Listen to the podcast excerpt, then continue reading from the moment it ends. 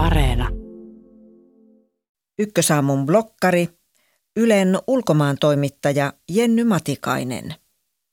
Säännöllisin väliajoin minua pyydetään televisioon tai radioon puhumaan uiguureista.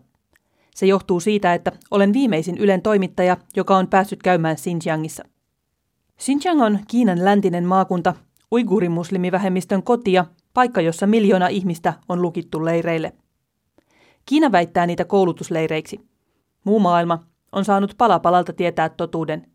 Leirit ovat rangaistus- ja pakkotyölaitoksia, joissa vähemmistön uskonto ja kulttuuri pyritään eliminoimaan.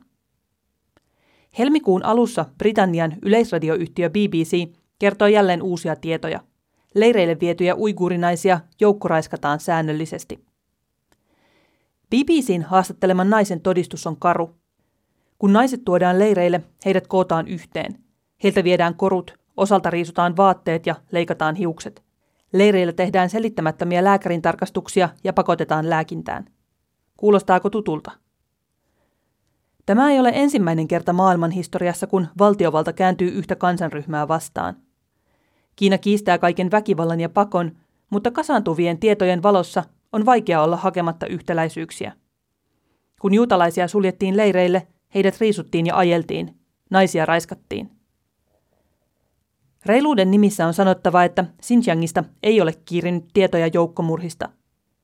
Sen jälkeen on sanottava, että BBCn haastatteleman naisen mukaan jokainen leiriltä päässyt on kuollut henkisesti. Heidän tavoitteensa on tuhota kaikki, nainen sanoi. Kiina peittelee Xinjiangin tapahtumia hymyllä, joka ei hyydy lähes koskaan. Pari viikkoa sitten Kiinan ulkoministeriön edustaja kutsui pääministeri Sanna Marinin vierailulle maakuntaan. Tämä tapahtui tiedotustilaisuudessa, jossa Ylen kirjeenvaihtaja kysyi Kiinan kommenttia Marinin twiittiin. Pääministeri oli BBCn artikkelin julkaisun jälkeen ottanut Xinjiangin tapahtumiin kantaa tiukemmin kuin Suomen johto koskaan aiemmin. Kutsu ei ollut yllätys. Kiinalla on tapana pyytää epäilijöitä kylään Xinjiangiin. Jos kutsun ottaa vastaan, saa täyslaidallisen teatteria. Kuten eräälle leirille päästetyt toimittajat saivat toissa vuonna kokea, vapaasta tarkkailusta on turha haaveilla. Kiina näyttää sen, minkä haluaa tehdä näkyväksi. Kiinan mielestä rajoitukset eivät todista mitään. Poliitikot ja virkamiehet toistelevat, ettei Xinjiangissa tapahdu mitään salattavaa. Kyseessä on peli, jonka säännöt Kiina on kirjoittanut.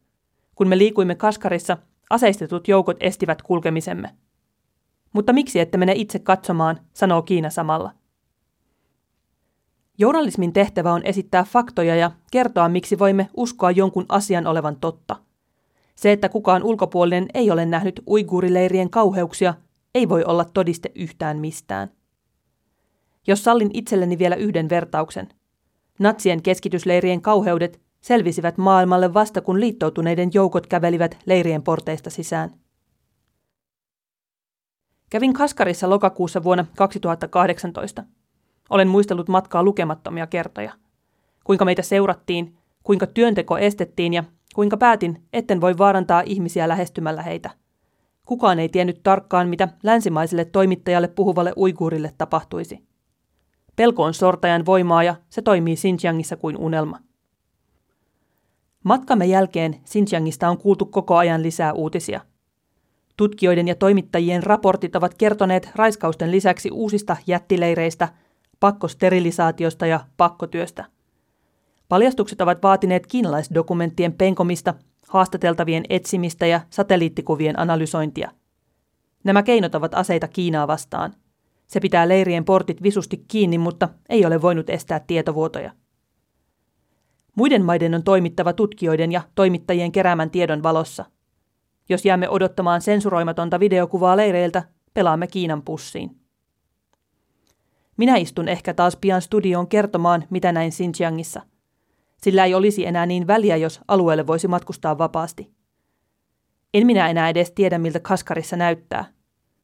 Tosin Washington Postin toimittajan kokemuksen mukaan mikään ei ole muuttunut, ei ainakaan parempaan suuntaan. Lehden toimittajaa oli viime syyskuussa vastassa tutut turvallisuusviraston seuralaiset. Tiedän vaikka sama sujuvaa englantia puhuva hurmuri, jonka kohtasimme lokakuussa pari vuotta aiemmin. Kiinan hymyilevät kasvot, jotka sanovat tervetuloa. Täällä ei ole mitään nähtävää.